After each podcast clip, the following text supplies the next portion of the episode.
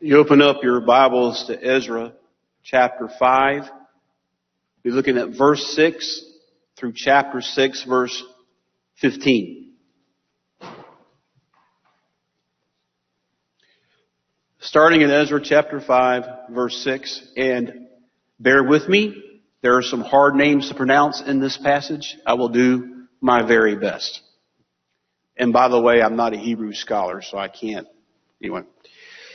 Ezra chapter 5, verse 6. This is the copy of the letter which Tattenai, the governor of the province beyond the river, and Sheshbazzar and his colleagues, the officials, who were beyond the river, sent to Darius the king. They sent a report to him in which it was written thus, to Darius the king, all peace. Verse 8.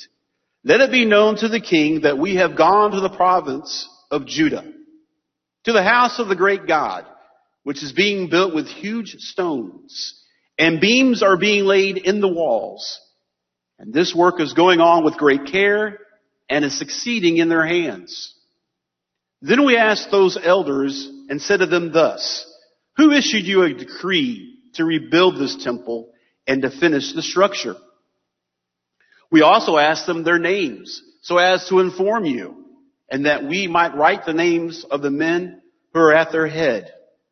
Thus they answered us saying, we are the servants of the God of heaven and earth and are rebuilding the temple that was built many years ago, which a great king of Israel built and finished. But because our fathers had provoked the God of heaven to wrath, he gave them into the hand of Nebuchadnezzar, king of Babylon, the Chaldean, who destroyed this temple and deported the people to Babylon. However, in the first year of Cyrus, king of Babylon, King Cyrus issued a decree to rebuild this house. Also, the gold and silver utensils of the house of God, which Nebuchadnezzar had taken from the temple in Jerusalem and brought them to the temple of Babylon, these King Cyrus took from the temple of Babylon, and they were given to one whose name was Sheshbazzar, whom he appointed governor. He said to him, take these utensils, Go and deposit them in the temple in Jerusalem and let the house of God be rebuilt in its place. Then that Sheshbazzar came and laid the foundations of the house of God in Jerusalem, and from then until now it has been under construction and is not yet completed. Now if it pleases the king, let a search be conducted in the king's treasure house, which is there in Babylon if it be that the decree was issued by King Cyrus to rebuild this house of God at Jerusalem, and let the king send to us his decision concerning this matter. Chapter 6 verse 1. Then King Darius issued a decree and a search was made in the archives where the treasures were stored in Babylon. In Ecbatana, in the fortress, which is in the province of Media, a scroll was found and there was written on it as follows, memorandum. In the first year of King Cyrus, Cyrus the king issued a decree concerning the house of God at Jerusalem. Let the temple, the place where sacrifices are offered, be rebuilt and let its foundations be retained. Its heights being 60 cubits and its width 60 cubits. With three layers of huge stones and one layer of timbers and let the cost be paid from the royal treasury. Also let the gold and silver utensils of the house of God which Nebuchadnezzar took from the temple in Jerusalem and brought to Babylon be returned and brought to their places in the temple in Jerusalem. And you shall put them in the house of God. Now therefore, Tattenai, governor of the province beyond the river, Sheshbazzar and your colleagues, the officials of the provinces beyond the river, keep away from there. Leave this work on the house of God alone. Let the governor of the Jews and the elders of the Jews rebuild this house of God on its site. Moreover, I issue a decree concerning what you are to do for these elders of Judah and the rebuilding of this house of God. The full cost is to be paid to these people from the royal treasury out of the taxes of the provinces beyond the river and that without delay. Whatever is needed, both young bulls, rams, and lambs for a burnt offering to the God of heaven and wheat, salt, wine, and anointing oil as the priests in Jerusalem request, it is to be given to them daily without fail, that they may offer acceptable sacrifices to the God of heaven and pray for the life of the king and his sons. And I issued a decree that any man who violates this edict, a timber shall be drawn from his house, and he shall be impaled on it, and his house shall be made a refuge heap on account of this. May the God who's caused his name to dwell there overthrow any king or people who attempts to change it, so as to destroy this house of God in Jerusalem. I, Darius, have issued a decree. Let it be carried out with all diligence. Then Tattenai, the governor of the province beyond the river, Shethar-bozenai, and their colleagues carried out the decree with all diligence, just as King Darius had sent. And the elders of the Jews were successful in building through the prophesying of Haggai the prophet and Zechariah the son of Iddo, and they finished building according to the command of God of Israel and the decree of Cyrus, Darius, and Artaxerxes, king of Persia. The temple was completed on the third day of the month of Adar, and it was the sixth year of the reign of King Darius. I have to be honest with you, I really debated to read through that whole thing. A lot of difficult names, but this is a story, a narrative that we're reading here. Now remember, they had gone 16 years without rebuilding. Haggai and Zechariah had come back as a prophets of God and they heard the word of God and they went back to work. And then the opposition, these people came asking questions. And we read, just read the letter they sent to King Darius and the response back that Darius sent back to them. Now, by way of introduction, just bear with me. In Exodus 28, you can read the description of the priestly garments. Specifically in verse 30, you can read about the breastpiece of judgment. It says this, you shall put in the breastpiece of judgment the Urim and the Thummim, and they shall be over Aaron's heart when he goes in before the Lord, and Aaron shall carry the judgment of his sons over Israel, over his heart, before the Lord continually. Now those two words, of pronouncing right, Urim and Thummim, are two untranslated Hebrew words. They could possibly mean light and perfection, but no one knows what these stones really look like or exactly how they work. All we do know is they use them to understand what God's will is. Somehow they use them to determine what God's will was and what will He would bless. And you also find these same stones mentioned back in chapter 2 of Ezra in verse uh, 63. Now, keep that in mind because this happened on a particular Sunday. A, a young man was home from seminary. He was visiting his local church, full of all this biblical knowledge. And he was ready to let anyone know that would listen to him all the knowledge that he's attained. Sound familiar? So, uh, this so happened that they were talking about this very thing and, uh, he, after service, he gathered a group around him. He started telling the people all the different theories that scholars have about the Urim and the Thummim, about how they would use them to determine what God's will is and what he would bless. And so he's talking about all these different theories with this group of people. And an older, wiser gentleman hears the conversation and he says this. Son, I don't know about all that fancy stuff you're talking about.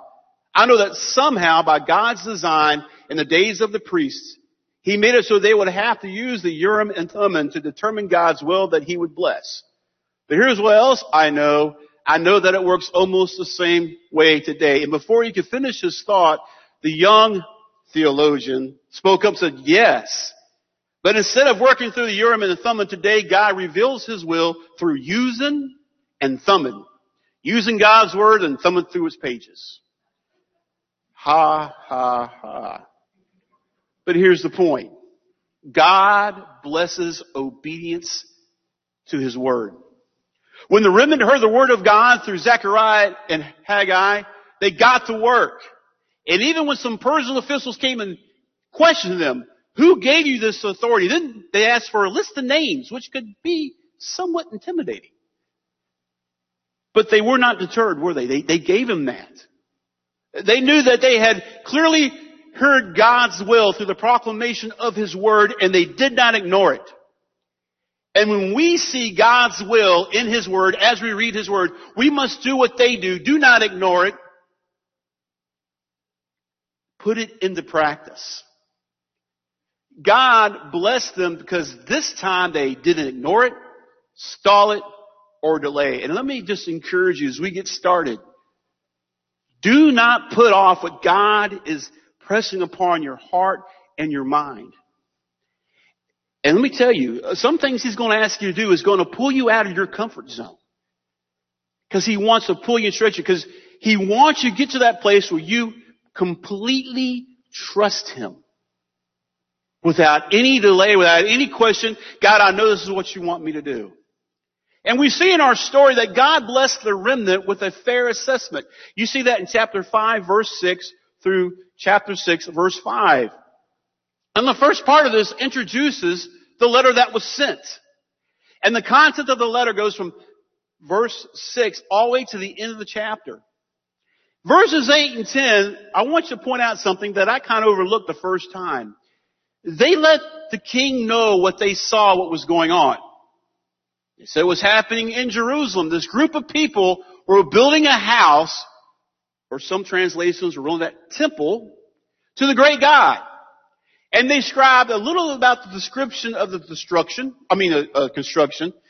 There was some, it was not a uh, flimsy structure. It wasn't fragile or weak. It was built with great stones, high quality building materials.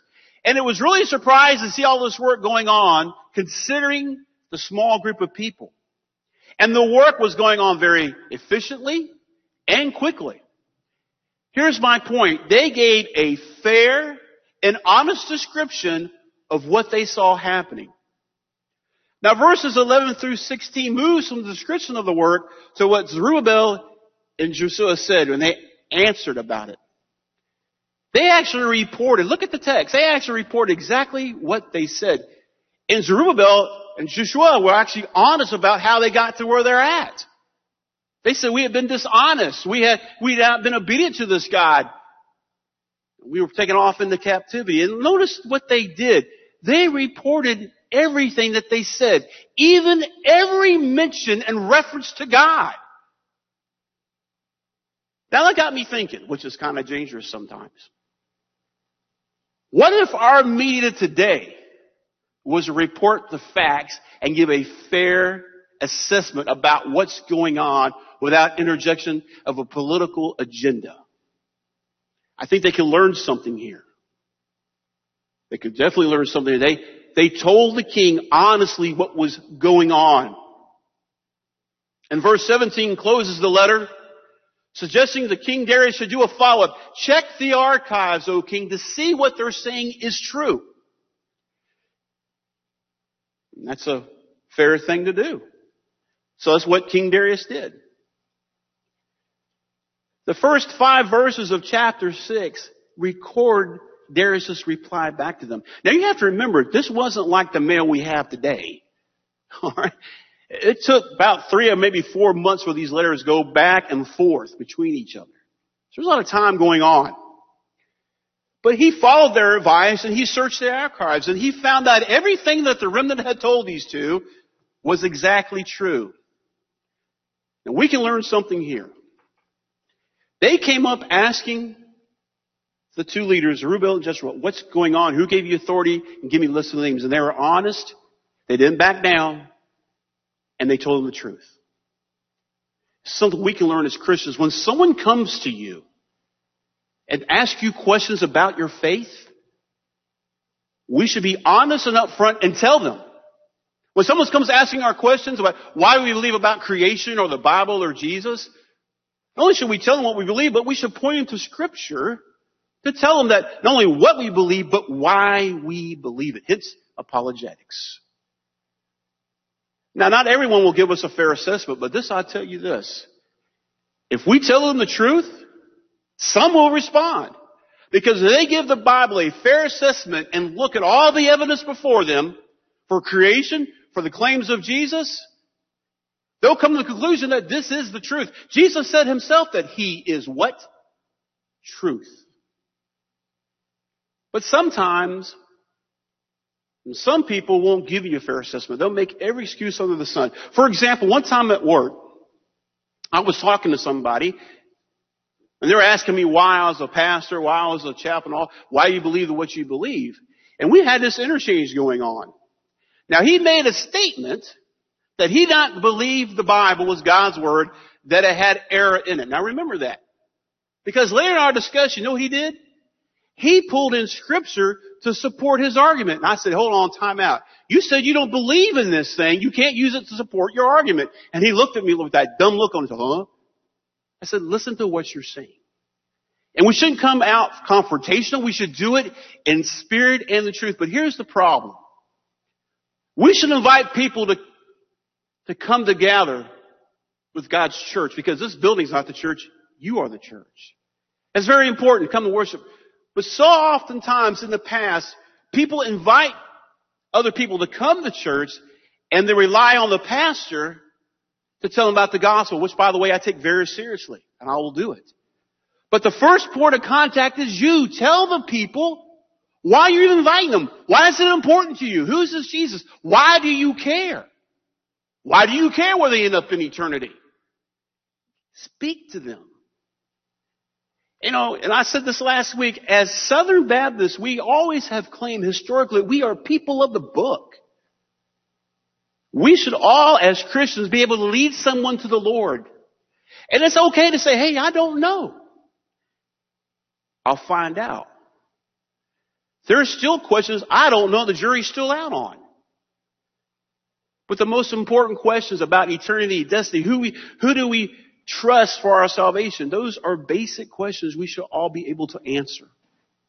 And why we believe that. My point being that the remnant this time did not delay. They got right to work.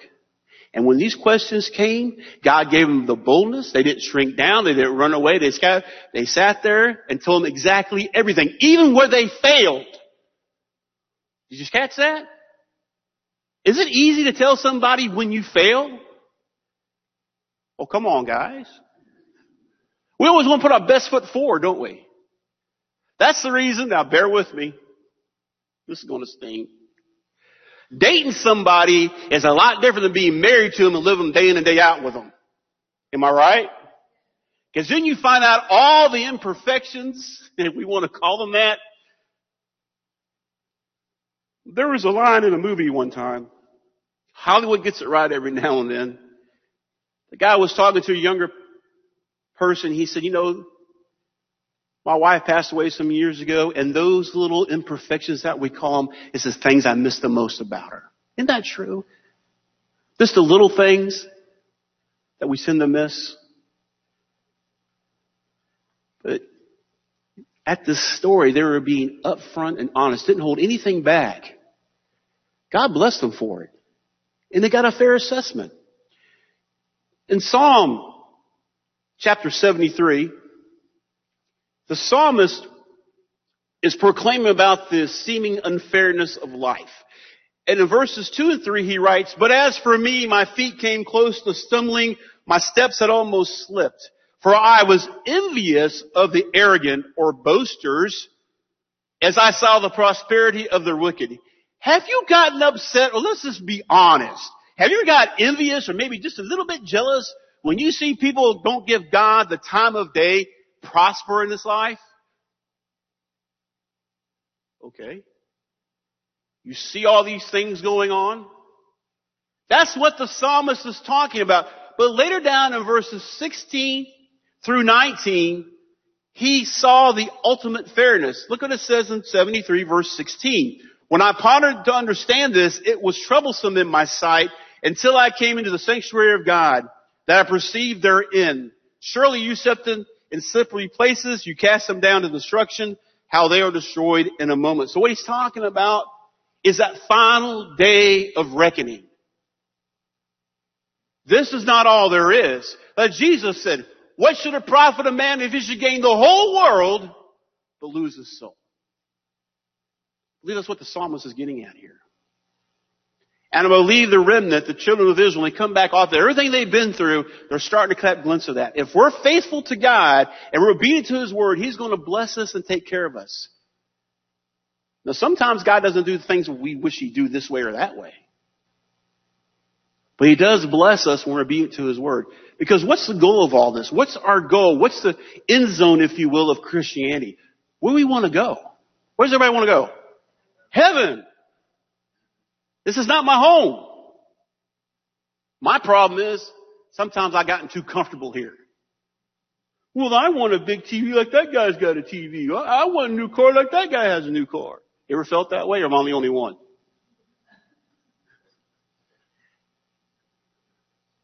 But once again, I just want to stress the fact that when you look at the story, the leaders held nothing back. They told the exact story of what had happened up to this point. Because they did that in verses 6 through 13 of chapter 6, God blesses the remnant with a fervent advocate. Darius, he continues his response by telling the people, hey, leave the Jews alone. Let them continue on the work of God's house or his temple. However, this is not all what he says about this manner. Look what he says. He commanded them to finance it. The taxes that you're going to pay me, pay them with it to help finance this building. Woo wee. But not only that, he went so far to threaten anyone who stood in the way. Look at verse 11 of chapter 6. I, this is Darius speaking, I issued a decree that any man who violates this edict a timber shall be drawn from his house and he shall be impaled on it. And his house shall be made a refuse heap or rubble on account of this. Now, this is interesting. That translation shall be impaled is really uncertain in when you're trying to translate right from Hebrew into English. But make no mistake about it, there's a severe penalty going on if you interfere with this work. And by the way, I couldn't help myself. I put impaled in the search on Webster Dictionary and I hit it and this is what it said. Webster's definition of impaled is to torture or kill by fixing a sharp stake. So whoever has in mind, it looks like your house is going to be torn down you might lose your life. It's what Darius is saying. If you get in the way of this work. See what God is doing? They're honest. They have a fair assessment. Now they've gained an advocate in King Darius. God is working behind the scenes. They had no idea what the king was going to say. I mean, that letter went off, right? It was some weeks before they had to answer back. They don't know what, they're human beings like we are. And so you know they had questions going on in their minds. What's the king going to do? Is he going to back us up? Is he, is he going to come in and tell us to stop and all this work's going to be? But they kept going. And can I just say this to you? Anything you do for God is never in vain. Never. God promised His Word will not go out without it accomplishing what it wants it. And if we don't see it here in this room, or we don't see it in our life, in this life, what you're doing, what you're striving for when you're working for God is never, never in vain. Hear that song? Thank you for serving the Lord, I think it was. And this person goes to heaven and person after person came up and said, thank you because of your witness. I came to the Lord and I'm here today. You never know what influences you're having. Perhaps you ever got a phone call one time and someone's talking to you and talks all this good. And You're like, you talk, you talking, you talking about me? But when you're faithful, God will bless you in ways you can't possibly even imagine. But He does work. But get this. King Darius was not their biggest advocate. They were being obedient, so their biggest advocate, their strongest advocate was God. But here's the thing, by them being honest and following God and being obedient to God, that put them on His side. See, when we pray and we ask God, it's not about necessarily trying to change God's mind, but bending our will to His will. Because God will always answer prayers yes or no or how about this. When we pray, we ought to say, God, whatever is that you want, this is what I'm petitioning you for, God. I'd like to see this happen, but nonetheless, remember what Jesus prayed in the garden? What did he say? God, if there's any other way that this can happen and take place, please take this cup from me. I don't want to, I'm, you know, his human flesh, I'm sure he was somewhat scared about the pain everything threatening him. But what did he say at the end of that? As he's sweating drops of blood. And by the way, that's been proven by medical science that someone's under a lot of duress. You can actually bleed from the forehead with drops of blood. All that stress and all that weight falling down on him. And there he was. Even his closest three disciples kept falling asleep. What'd he say? Take this from me, Father, but your will, not mine, be done. Was of a church, as a church, we pray that, God, this is what we like to see happen, but not our will. Your will be done. Romans chapter 8, verses 31 through 34. We have an advocate as well who's God. It says, what then shall we say to these things? If God is for us, who's against us?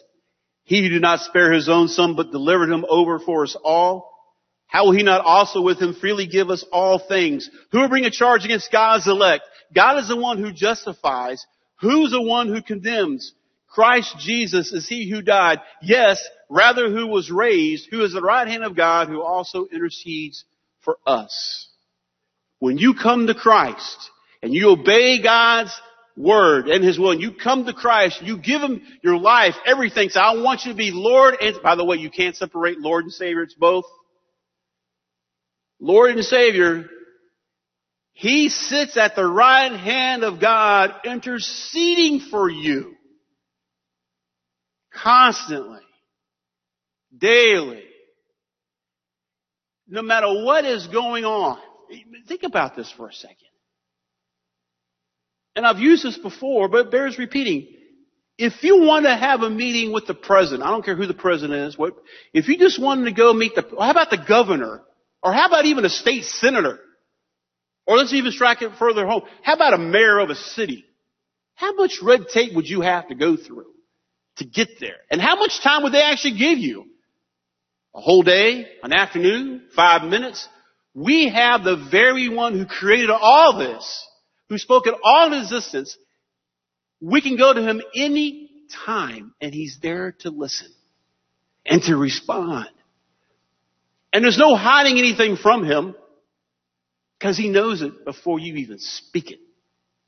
Uh, I, have said this before. What would you do right now? Dial. I'll pick on dial again. If your name came up here, exactly what you're thinking at this moment came across the screen. I wish Tim would hurry up because I'm awfully hungry. I'm just picking at you, brother. But that's the information that we have. See, there's no pretending with God. That's the reason I encourage you, don't wait till you, in your eyes you think you're good enough because you'll never be good enough. That's why Jesus died, because we never can be good enough. There's not a place that we can ever attain. But you come to Him as you are and you lay it all down. You lay down your pride and He will change you and He will begin to clean you up. But you have to be obedient to His will. God is patient the word says, not wanting anyone to perish, but for all to come to everlasting life. This is a very hard thing to say. But even those ones who committed these awful, they say protest, they burn it down, But he loves them just as much as he loves you and me. He doesn't want them to perish either. He wants them all to come to everlasting life through his son. We have one that is more powerful than Darius.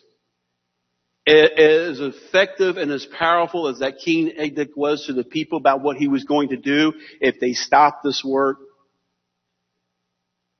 you see, when you're obedient, no enemy can stand against you. They may stand against you, but they cannot stand because when you stand with God and obedient to His word and His will, you're standing in the power and the authority of Jesus Christ Himself. See, the authority and power of this message is not because of me, Tim Neely, it's because it's God's word. I'm just a messenger. The authority and power rests with the King who sent that. That's God Himself. That's why the word is so powerful. And lastly, we see that God blessed the remnant with full accomplishment. Look what it says. They finished building according to what? The, com- the command of the God of Israel. Think about this. After all those years of exile, after all those years in rubble, after the long journey from Babylon, after the 16 year delay, after all those things, it took them about four years to finish, it is now done. Now there was a place standing where they could worship God. A place that would stand as a testimony to let people know the God of Israel is there and His name is Yahweh. What a glorious day that must have been. What a glorious day. 20 years ago when they first started building the foundation, they faced the opposition. They stood strong, but they gave credit to Cyrus giving authority, not God. And then they submitted to the, the second opposition that came their way. They quit working for 16 years because they were building under the wrong authority instead of recognizing authority came from God. But look at them now. They did it. Not what they wanted. Not according to what they liked, their personal taste, but look at the text says, according to the command of the God of Israel. They learned to be obedient to the Word of God. And when they obeyed the Word of God, He blessed them. He blessed them with a fair assessment, a fervent advocate, and above all else, He blessed them with full accomplishment. The temple was finally rebuilt after everything that had happened. Isn't it amazing to you that God didn't say, oh, and walk away? Through all this, God kept working. Kept moving. And when the people responded, He was there to welcome them back. And God's love and His mercy, and this is the Old Testament, by the way, astound me. So what is God's will for your life? First is to have a personal relationship with His Son Jesus Christ. Not your parents' faith, not your sister or brother's faith, but your faith, your personal relationship. And everything else flows from that relationship. But after you give yourself and give your heart to God through His Son, is to hunger for His Word, to spread the gospel, to faithfully use your gifts for the building of His church, to edify and build each other up, and to worship Him by being a living sacrifice, holy and acceptable to Him. How are you going to fully accomplish His will for your life? Is obedience. Obey Him in the things you know you're supposed to. Then He'll take the rest, He'll take care of all the rest. What does Matthew 6.33 say? Seek ye first the kingdom of God, and all these things will be added unto you. You keep your focus on me, Tim. You keep your focus on me, Forestburg Baptist Church, and everything else will take care of itself. But be obedient to me. Be faithful where He's called you. Be receptive to where He is leading you and be responsive when He is drawing you or calling you. The remnant delayed. They quit of the second opposition. They walked away. It cost them 16 years. What a waste of precious time. Do not delay. It's, it's not a question of if. I know God's calling you to something. If not salvation, another area of your life that you're holding on too tight. Don't delay. Respond to Him now. Because there is a time coming, dear beloved. There's a day of reckoning coming and coming very soon. Now is the time to seek repentance and restoration. He is here with his arms open wide, ready to welcome you back no matter what you've done. Now there's different consequences of sin. You'll have to work through that, but God will forgive you. And He'll remove your sins as far as the east is from the west and remember them no more. With all this COVID-19 and now all this stuff happening around our country, we get so bogged down and going, what we're going to do, what we're going to do. I would suggest to you that this is a perfect opportunity to witness to people about the gospel of Jesus Christ. You can pass all the laws you want. By the way, we should have laws. But you can pass all the laws you want. But no law of man can change the human heart. Cannot be done. There's only one person can do that, and that's God Himself. If we want to see us get along with our fellow neighbors, if we want to see our society to come together more, we have to have that love of God in us that we're showing everybody else. You can't go any other way. It starts with us and our relationship with God first. And then it goes horizontal to our fellow, to our brothers and sisters in Christ, and to those we don't even know. So what is God calling you to? What's He drawing you right now? Right now you can feel it. Can you feel God is kind of tugging on your heart about something? Maybe it's someone to pray for. Maybe it's a situation. Maybe you just burden what you see happening in our country and God's calling you to come down and pray. Maybe get together and pray. And seek God. Heavenly Father, we thank you for the day. We thank you for your word. And we thank you for the greatest gift of all, your only Son, Jesus Christ. Uh, Father, I pray as you draw us as individuals and as a church, for those watching via internet, dear God, I pray that they will feel your presence, that they will feel your mighty arms of love and peace embrace them as you draw them close to your side. And as you reveal things in our hearts and our minds, that Father, we'll be quick to ask forgiveness and repent of them. And Father, I pray for everyone in this room and people that are watching, if there's someone has never given their lives to you, have never given their lives to Jesus Christ as their Lord and Savior, I pray this will be the day that they do that. I pray if there's anything we're holding back from you, we'll let go. And let you have complete control. You have proven yourself trustworthy time and time and time again. We need to learn to let go and give you every area of our life, both as individuals and as a church. Continue to draw people unto yourself, O God. In Christ's name we pray. Amen. Would you stand with me, please?